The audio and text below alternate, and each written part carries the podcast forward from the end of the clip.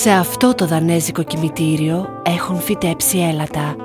Είναι ψηλά με γερές ρίζες για να αντέχουν στους δυνατούς και παγωμένους ανέμους της βόρειας θάλασσας. Στη μικρή πόλη Hirtshals η απλή ζωή και ο καθαρός αέρας είναι ελιξήρια μακροζωίας για τους κατοίκους της. Φεύγουν από τη ζωή μεγάλη σε ηλικία, χορτάται από την αγάπη της οικογένειάς τους. Όχι όλοι. Σε αυτό το δανέζικο κημητήριο οι σταυροί απαγορεύονται. Ανάμεσα στις υγρές λιτές σταφόπλακες, μία είναι αλλιώτικη. Πάνω στο μάρμαρο γράφει «Την αγαπάμε και μας λείπει». Τα απλά σκαλιστά λόγια κρύβουν μια τεράστια πληγή για το κορίτσι που χάθηκε 4.000 χιλιόμετρα μακριά. Αυτή είναι η ιστορία της Λουίς Γένσεν. Γεια σας, είμαι η Αθηνά και σας καλωσορίζω σε άλλο ένα επεισόδιο αυτού του podcast το οποίο σας αφηγούμε αληθινά εγκλήματα από όλη την Ελλάδα και την Κύπρο.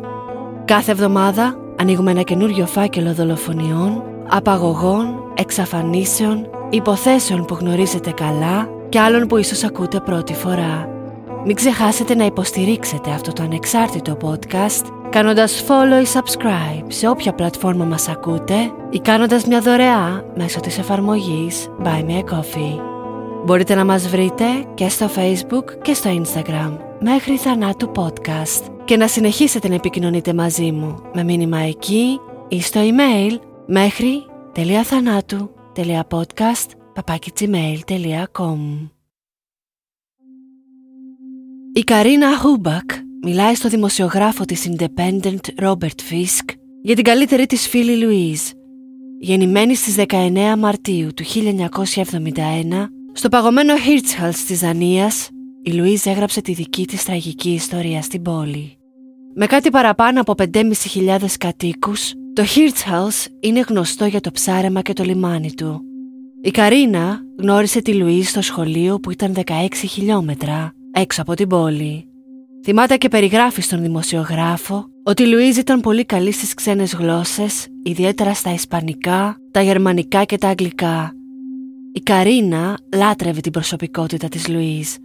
Ήταν αθώα, λέει, με χιούμορ. Ήταν αυθόρμητη, αστεία, ζεστή και χαρούμενη. Ένιωθες καλά δίπλα της. Η Λουίζ ανακάλυπτε ακόμα τον κόσμο.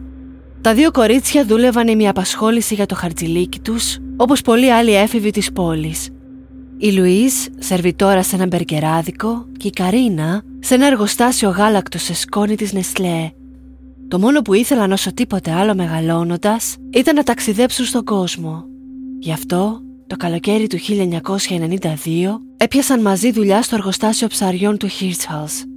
Η Καρίνα θυμάται την έντονη μυρωδιά και ότι ήταν μία από τις χειρότερες δουλειές που είχαν ποτέ. Άξιζε όμως. Με τα χρήματα που μάζεψαν, ταξίδεψαν μετά τις σπουδές τους μέχρι την Ταϊλάνδη, έναν προορισμό που τους έμεινε αξέχαστος για την ομορφιά του, τους ανθρώπους και το φαγητό. Η Λουίζ λάτρευε να γνωρίζει καινούριους ανθρώπους. Τους μιλούσε χωρίς ντροπές και γινόταν πολύ προσωπική μαζί τους. Έκανε φίλους εύκολα και ήταν πάντα έτοιμη για μια καινούρια περιπέτεια.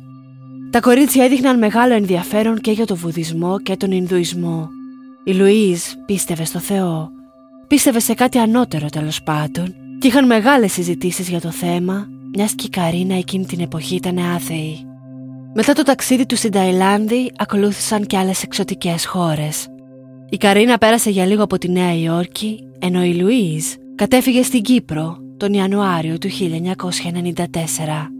Εκεί έπιασε δουλειά ως ταξιδιωτική ξεναγός για το δανέζικο τουριστικό γραφείο Star Tours. Η βάση της ήταν η Αγία Νάπα.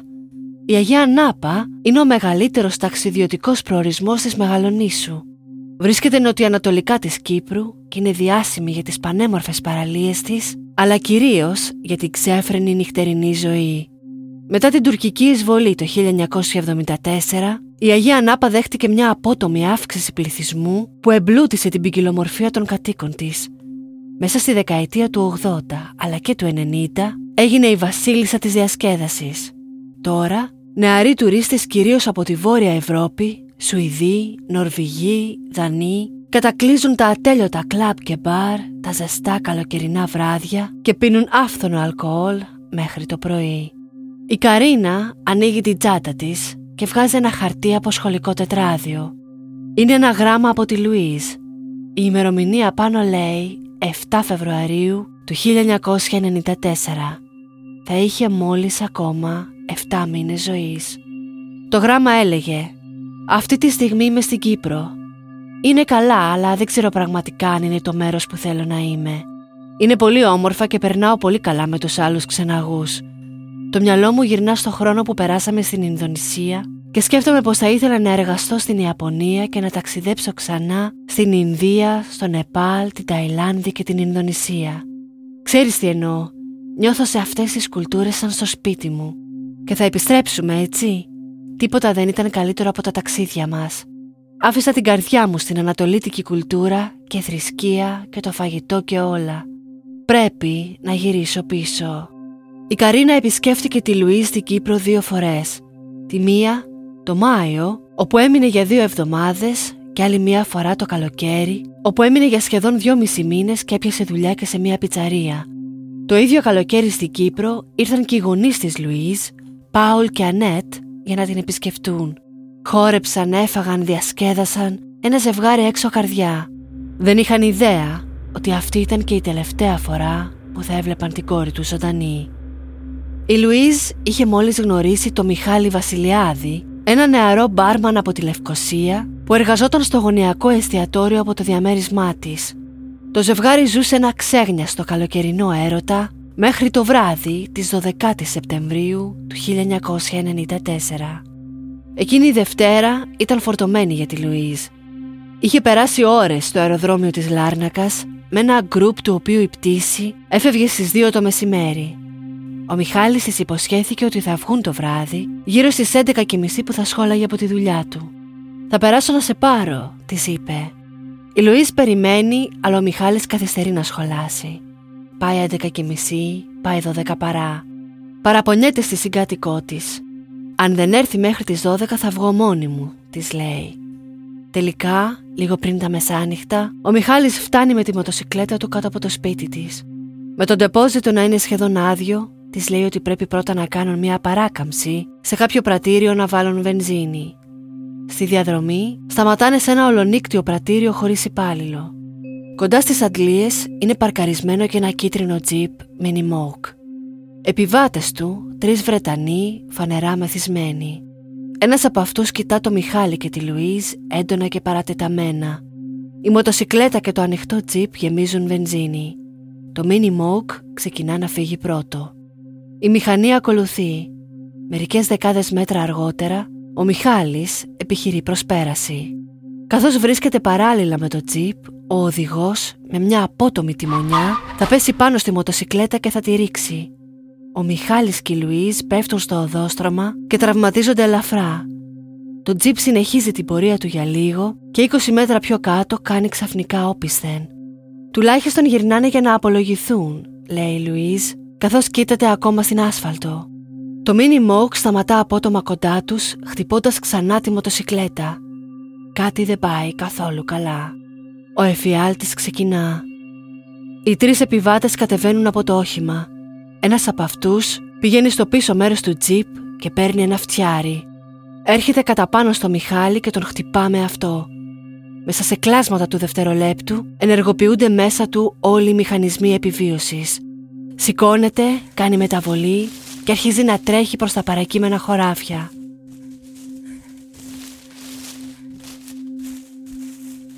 Τρέχει ενώ ο άντρας με το φτιάρι τον κυνηγά και μετά από στιγμές που του φάνηκαν αιώνες, καταφέρνει να κρυφτεί πίσω από κάποιες ακακίες. Ο άγνωστος φαίνεται να τον έχει χάσει και σταματά να τον αναζητά. Από εκεί που έχει κρυφτεί ο Μιχάλης παρακολουθεί ζωντανά μια ταινία τρόμου. Οι τρεις άντρες χτυπούν τη Λουίς με το φτιάρι και τη σένουν με τη βία μέχρι τα πίσω καθίσματα του τζιπ. Η 22χρονη κοπέλα φωνάζει το όνομά του. Βρίζει και ζητάει βοήθεια. Τη βλέπει να παλεύει για τη ζωή της και να κλωτσά με όση δύναμη έχει τα πόδια της. Εκείνος όμως έχει μουδιάσει. Πώς να τη σώσει, πώς να τα βάλει με τρεις άντρες. Και τώρα το τζιπ χάνεται μέσα στη νύχτα και μαζί του χάνεται και η Λουίζ. Ο Μιχάλης νιώθει βαθιά μέσα του ότι την έχασε για πάντα.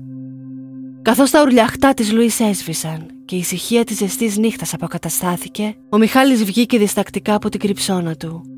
Πλησίασε τη μοτοσικλέτα του, η οποία διαπιστώνει ότι είχε αχρηστευτεί από τη σύγκρουση.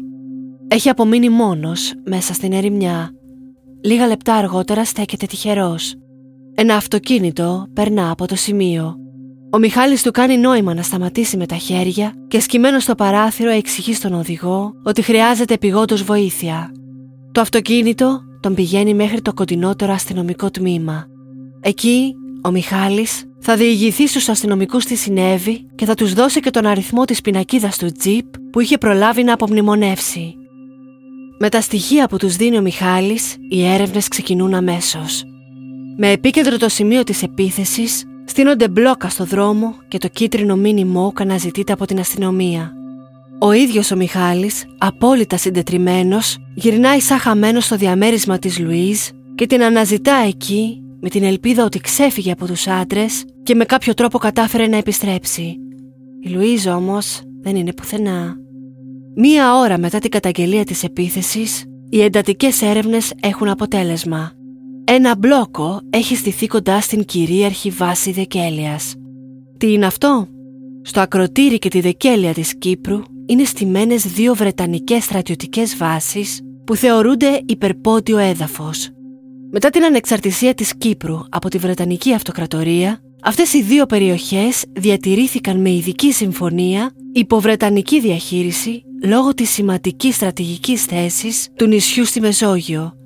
Είναι δηλαδή Βρετανικό έδαφος, στο οποίο υπηρετούν και εργάζονται περίπου 7.000 Βρετανοί.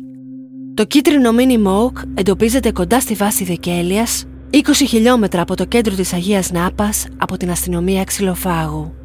Οι αστυνομικοί στον μπλόκο κάνουν σήμα στον οδηγό να σταματήσει. Το τζιπ σταματά και από μέσα βγαίνουν οι τρεις Βρετανοί, οι οποίοι εξακολουθούν να είναι πολύ μεθυσμένοι. Κατά τον έλεγχο της αστυνομίας διαπιστώνεται πως τα ρούχα τους είναι λερωμένα με αίμα. Στο χώρο του Πορτ Παγκάζ εντοπίζεται φτιάρι, επίσης λερωμένο με αίμα. Η Λουίζ όμως δεν είναι πουθενά. Οι άντρες είναι εριστικοί, φωνάζουν fuck off και αντιστέκονται στις αρχές. Η αστυνομία τους διατάζει να βάλουν τα χέρια στο κεφάλι και έτσι οδηγούνται στο τμήμα. Πρόκειται για τον στρατιώτη Alan Ford, 26 ετών από το Birmingham, τον στρατιώτη Justin Fowler, επίσης 26 ετών, από το Falmouth της Κορνουάλης και τον στρατιώτη Jeff Parnell, 24 ετών από το Oldbury. Και οι τρεις υπηρετούν στο Royal Green Jackets Regiment στην κοντινή Βρετανική βάση της Δεκέλειας. Στην αρχή, οι τρεις απολύτως μεθυσμένοι άντρες αρνούνται κάθε κατηγορία για την επίθεση. Λίγο αργότερα όμως, ο Justin Fowler, που ήταν και ο οδηγός του τζιπ, σπάει και ομολογεί. Εκείνοι ήταν που απήγαγαν τη Λουίζ και τώρα δεν έχουν ιδέα που την άφησαν. Το μυαλό τους είναι τόσο παραδομένο στο αλκοόλ που δεν είναι σε θέση να πούν στους αστυνομικούς που βρίσκεται η Λουίζ. Ο Φάουλερ, θέλοντας να βοηθήσει τις αρχές, δείχνει με το χέρι του μία οικοδομή σε ένα οικόπεδο και λέει «Κάπως έτσι ήταν το σημείο που την αφήσαμε».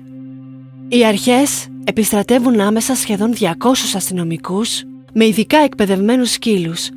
Ψάχνουν για τη Λουίζ κοντά σε οικοδομές και εγκαταλελειμμένα κτίρια περιμετρικά της Αγίας Νάπας. Οι επιλογές όμως είναι αμέτρητες. Η τρίτη περνά χωρίς αποτέλεσμα. Την Τετάρτη 14 Σεπτεμβρίου, δύο μέρες μετά την αρπαγή της, η Λουίζ επιτέλους θα βρεθεί.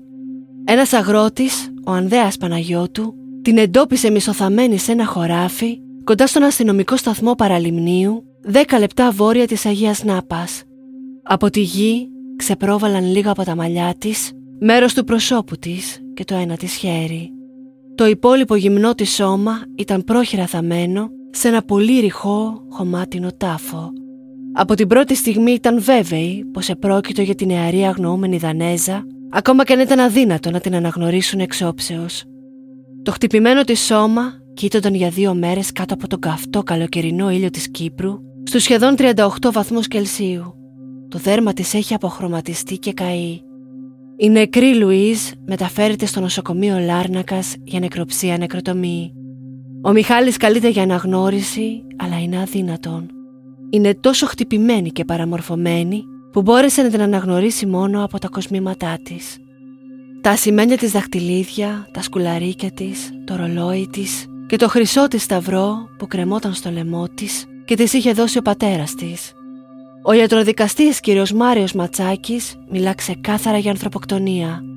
Το σώμα ήταν γυμνό και είχε δεχτεί τουλάχιστον 15 χτυπήματα στο πρόσωπο, το λαιμό και τα χέρια, τα οποία προφανώς η Λουίζ σήκωσε για να αμυνθεί. Τα χτυπήματα έγιναν από ένα ή περισσότερα βαριά αντικείμενα, πέτρα, σωλήνα, με το πιο πιθανό να είναι το φτιάρι που βρέθηκε στο αυτοκίνητο. Ένα από τα χτυπήματα ήταν μάλιστα τόσο σφοδρό που το πρόσωπό της είχε ανοίξει στα δύο. Γι' αυτό το λόγο η επίσημη ταυτοποίηση έγινε από τα οδοτικά της αρχεία. Παρά τις προσπάθειές του, ο ιατροδικαστής δεν κατάφερε να αποδείξει αν υπήρχε βιασμός. Οι τρεις άντρες δίνουν χειρόγραφες καταθέσεις στις οποίες οι περιγραφές των γεγονότων είναι μπερδεμένες. Ο ένας κατηγορεί τον άλλο και μέσα στη μέθη τους λίγα βγάζουν νόημα. Σύμφωνα με όσα είπαν για εκείνο το μοιραίο βράδυ, οι τρεις στρατιώτες βρίσκονταν από νωρίς σε μπαρ του κέντρου της Αγίας Νάπας. Χωρίς περιορισμούς και χωρίς καμία φυσική συστολή, έπιναν τα ποτά το ένα μετά το άλλο, ξοδεύοντας πάνω από 150 λίρες στο μπαρ Γιάσμιν. Ο Άλαν Φόρντ έπινε ουίσκι με κοκακόλα και σφινάκια τεκίλας, ενώ χόρευε έντονα στο ρυθμό της μουσικής. Οι άλλοι δύο έπαιζαν το επικίνδυνο παιχνίδι Minesweeping, κατά το οποίο ψάχνεις μέσα στο μπαρ για αφύλακτα ποτά άλλων θαμώνων, φωνάζεις Mine και τα καταναλώνεις επί τόπου μονομιάς. Μέσα σε λίγες ώρες η μέθη τους είχε χτυπήσει κόκκινο. Το αλκοόλ ξύπνησε μέσα στους τρεις στρατιώτες τον ήδη υπάρχοντα βίο χαρακτήρα τους.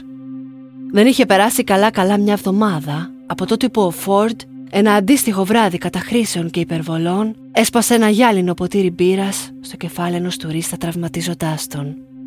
Ο Παρνέλ λέει στην παρέα ότι απόψε θα πάρω μια γυναίκα με τους άλλους δύο να συμφωνούν και να λένε ότι αυτό είναι μια καλή ιδέα. Δεν θα περάσει πολλή ώρα που θα επιβιβαστούν στο μίνι μόκ του Φάουλερ και θα δουν στο βενζινάδικο τη νεαρή εντυπωσιακή Ξανθιά Λουίζ. Τότε ήταν που αποφάσισαν ότι τη θέλουν. Θα ρίξουν το ζευγάρι επίτηδες από τη μηχανή τους και αφού χτυπήσουν τη Λουίζ με το φτιάρι στο κεφάλι θα τη φορτώσουν στο τζιπ. Ο Φάουλερ καταθέτει ότι οδήγησαν μέχρι ένα χωράφι όπου και σταμάτησαν το όχημα. Ο Φόρτ και ο Παρνέλ τράβηξαν με τη βία έξω τη Λουίζ. Εκείνη καθόταν στην άκρη και έκλαιγε. Ο Φόρτ της έσκησε την μπλούζα, ενώ ο Παρνέλ της τράβηξε τις μπότες, της έβγαλε τη ζώνη και το τζιν και τα πέταξε μακριά. Ο Φάουλερ συνεχίζει την κατάθεσή του, λέγοντας ότι ο Φόρτ του ζήτησε να την πάρει πρώτος. Κατέβασα το σορτσάκι μου και προσπάθησα να κάνω ό,τι μου είπε. Η κατάσταση το έκανε αδύνατο για μένα να αποδώσω. Σηκώθηκα όρθιος και επέστρεψα στο τζιπ. Από τον καθρέφτη μπορούσα να δω τον Φόρτ πεσμένος στα γόνατα να βιάζει την κοπέλα. Μετά από περίπου πέντε λεπτά, ο Παρνέλ πήρε σειρά μετά τον Φόρτ. Τελικά, στάθηκαν και οι δύο όρθιοι από πάνω της και ο Παρνέλ πήρε το φτιάρι και τη χτύπησε ξανά και ξανά στο κεφάλι και το λαιμό. Η κατάθεση του Φάουλερ ήταν γεμάτη ψέματα. Και οι τρεις άντρες είχαν πάνω στα ρούχα και τα χέρια τους το αίμα της Λουίζ, κάτι που επιβεβαιώθηκε και με εξετάσεις DNA. Αυτό μπορεί να σημαίνει μόνο ότι και οι τρεις τους ήταν παρόντες και σε μικρή απόσταση από εκείνη όταν δεχόταν τα θανάσιμα χτυπήματα. Ο Φόρντ θα παραδεχθεί ότι επέφερε μερικά από τα χτυπήματα στη Λουίζ. Θα πει ότι η εμπειρία ήταν σχεδόν εξωσωματική και ένιωθε σαν να είχε καταληφθεί το σώμα του από κάποιον άλλο. Τη χτύπησα με τη φαρδιά πλευρά του φτιαριού στο κεφάλι, με τόση δύναμη όση θα χρειαζόταν για να χάσει τις αισθήσεις της, αλλά δεν έπιασε και έτσι αναγκάστηκα να τη χτυπήσω πάλι. Τότε κάποιος από τους άλλους μου άρπαξε το φτιάρι και με έσπρωξε μακριά. Σταστισμένος κοίταζα το πρόσωπό της. Τότε το φτιάρι τη χτύπησε ξανά και ξανά και ξανά. Δεν μπορούσα να σταματήσω να την κοιτάζω. Είπε κάτι σε μια ξένη γλώσσα πριν πέσει στο πλάι. Η ανάσα της ακουγόταν ακόμα, αν και έμοιαζε πια σαν να κοιμάται. Μετά κάποιος μου έδωσε ξανά το φτιάρι και μου είπε να σκάψω. Προσπάθησα να σκάψω, αλλά ένιωθα έτοιμος να κάνω εμετό και σταμάτησα. Σκεφτόμουν ότι όλα αυτά είναι ένας μεθυσμένος εφιάλτης. Ο Παρνέλ θα προσπαθήσει να αρνηθεί κάθε συμμετοχή στη δολοφονία και θα πει μόνο ότι βοήθησε να τη θάψουν. Με το πόδι μου κλώτσισα λίγο χώμα πάνω της, ενώ ο Φόρτ φιάριζε. Δεν προσπάθησα να του σταματήσω γιατί φοβόμουν. Ήταν τόσο μεθυσμένοι που τους πήρε τουλάχιστον 24 ώρες να γίνουν νυφάλοι και να θυμηθούν που την είχαν θάψει, αλλά ο αγρότης την είχε ήδη εντοπίσει. Τα νέα της δολοφονίας συγκλονίζουν το νησί. Οι κάτοικοι αντιδρούν τώρα στον υπερβολικό τουρισμό και την ανεξέλεγκτη μέθη που συχνά δημιουργεί εντάσεις και προβλήματα. Κύριος στόχος τους οι Βρετανοί τουρίστες ενάντια στους οποίους πυροδοτούνται εκδικητικές πράξεις. Η κατάσταση οδηγεί τις Βρετανικές στρατιωτικές αρχές να απαγορεύσουν στους στρατιώτες να πηγαίνουν στην Αγία Νάπα και τα κέντρα διασκέδασης εκεί. Μια εβδομάδα μετά τη δολοφονία της, το σώμα της Λουίς μεταφέρεται πίσω στο Hirtshals για να ταφεί. Όλη η μικρή πόλη παρευρέθηκε μαζί με την οικογένεια, τους γονείς και τον αδερφό της Σόρεν και τους φίλους της 22χρονης κοπέλας. Όλοι αδυνατούσαν να καταλάβουν πως κάτι τόσο ξαφνικό και εξαιρετικά βίο μπορεί να τελειώσει μια νέα ζωή. Η καλύτερη της φίλη Καρίνα θυμάται ότι παρά το βαρύ κλίμα πένθους, ο καιρός ήταν γλυκός και η εκκλησία γεμάτη απάκριο άκρη με λουλούδια. Ο πατέρας της Λουίς Πάουλ έβαλε μέσα στο φέρετρο μαζί της ένα διπλωμένο γράμμα πριν γυρίσει και ευχαριστήσει προσωπικά τον κόσμο που ήρθε στην κηδεία της κόρης του. Ανάμεσά τους, καλεσμένος και ο Μιχάλης, ο οποίος είχε παραδοθεί πέρα από τη θλίψη για το θάνατο της Λουίς και στις τύψεις που δεν πάλεψε για να τη σώσει. Ο πατέρας της θα τον αγκαλιάσει και θα του πει ότι τον βλέπει σαν γιο του και ότι σωστά έπραξε που έτρεξε να ξεφύγει γιατί αλλιώς τώρα οι κηδείες μπορεί να ήταν δύο. Η δίκη των Βρετανών στρατιωτών ξεκινά τον Ιούλιο του 1995 στο δικαστήριο της Λάρνακας. Το Βρετανικό Υπουργείο Δικαιοσύνης θα διαθέσει σχεδόν 100.000 λίρες από τα χρήματα των φορολογούμενων πολιτών για την υπεράσπισή τους.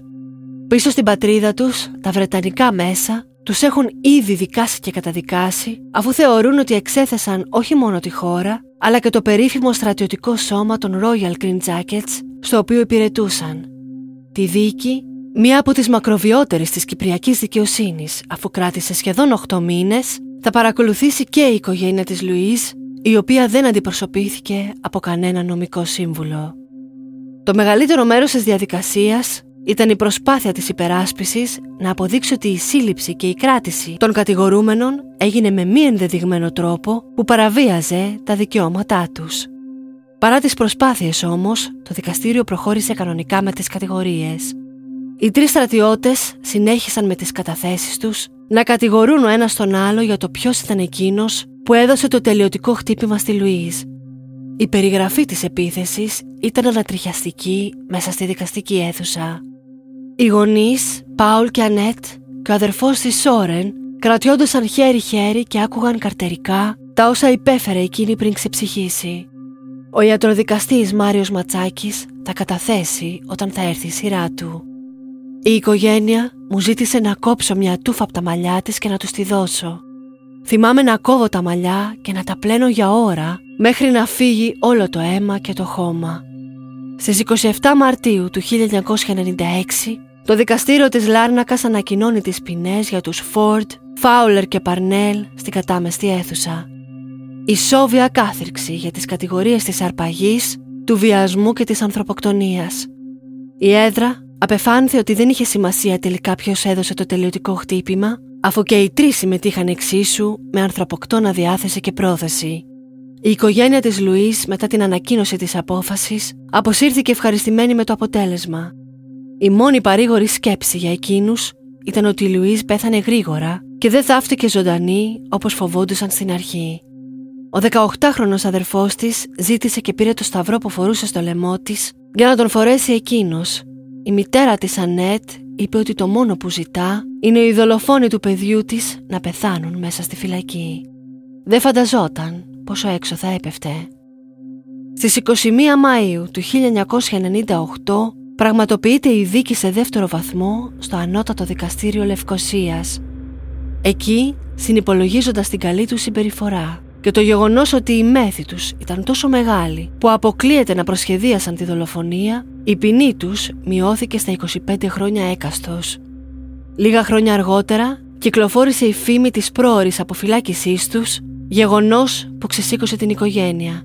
Έστειλαν επιστολές στο δανό πρέσβη στην Κύπρο, στο δανό Υπουργό Δικαιοσύνης, ακόμα και στον Πρωθυπουργό της χώρας, ετούμενοι να ασκηθεί πίεση στις Κυπριακές αρχές αλλά μάταια. Τον Αύγουστο του 2006 αποφυλακίστηκαν και οι τρεις μετά από μόλις 12 χρόνια εγκλισμού και απελάθηκαν αμέσως πίσω στη Βρετανία. Οι τρεις άντρες ήταν βόμβες με κοντό φυτίλι. Ο Άλαν Φόρντ τα χρόνια πριν τη δολοφονία της Λουίς και όσο ήταν ακόμα παντρεμένος με την πρώην τώρα γυναίκα του, την είχε απειλήσει με ξηράφι και κατσαβίδι. Αν και τη ζήλευε παθολογικά, εκείνος ήταν άπιστος και της μιλούσε για τις άλλες του γυναίκες παίζοντας με την ψυχολογία της. Όταν τελικά χώρισαν, φρόντισε να την προειδοποιήσει ότι αν και έχουν πάρει διαζύγιο, αν την πιάσει ποτέ με άλλον, θα της χαράξει το πρόσωπο. Ο Τζάστιν Φάουλερ από την άλλη, αν και δεν υπήρξαν καταγγελίες ότι ήταν βίαιος με τη γυναίκα του, θεωρούνταν ένας κακός στρατιώτης με πολλές επιπλήξεις για καυγάδες και μπελάδες στο ενεργητικό του. Η γυναίκα του έκανε αίτηση διαζυγίου μόλις έμαθε για τη δολοφονία της Λουίζ. Τέλος, η αραβωνιαστικιά του Τζέφρι Παρνέλ δεν φάνηκε να πτωείται από την κατάσταση. Θα τον παντρευτώ ακόμα και μέσα στη φυλακή, είχε πει. Η Σάρα, όπως ονομάζεται, παρέμεινε πιστή στα σχέδιά τους για γάμο και ξόδεψε τις οικονομίες της να τον επισκέπτεται στην Κύπρο. Τον αγαπώ και ξέρω ότι δεν θα έκανε ποτέ κάτι τέτοιο. Είναι τόσο απλό. Η δολοφονία της Λουίζ Γένσεν απασχόλησε για λίγο καιρό τα μέσα και μετά ξεχάστηκε. Τα βρετανικά ταμπλόιτ ξόδεψαν μόνο λίγες γραμμές για να μιλήσουν για εκείνη σε αντίθεση με τους στρατιώτες τους. Η Λουίζ δεν επέστρεψε ποτέ στην Ταϊλάνδη ή την Ινδονησία, δεν πήγε ποτέ στην Ιαπωνία όπως ονειρευόταν. Εκείνη που λάτρευε να γνωρίζει κόσμο, τελευταίους είδε τους δολοφόνους της. Η Λουίζ επέστρεψε για πάντα στη γενέτειρά της, στον τάφο που τον χτυπάνε οι άνεμοι.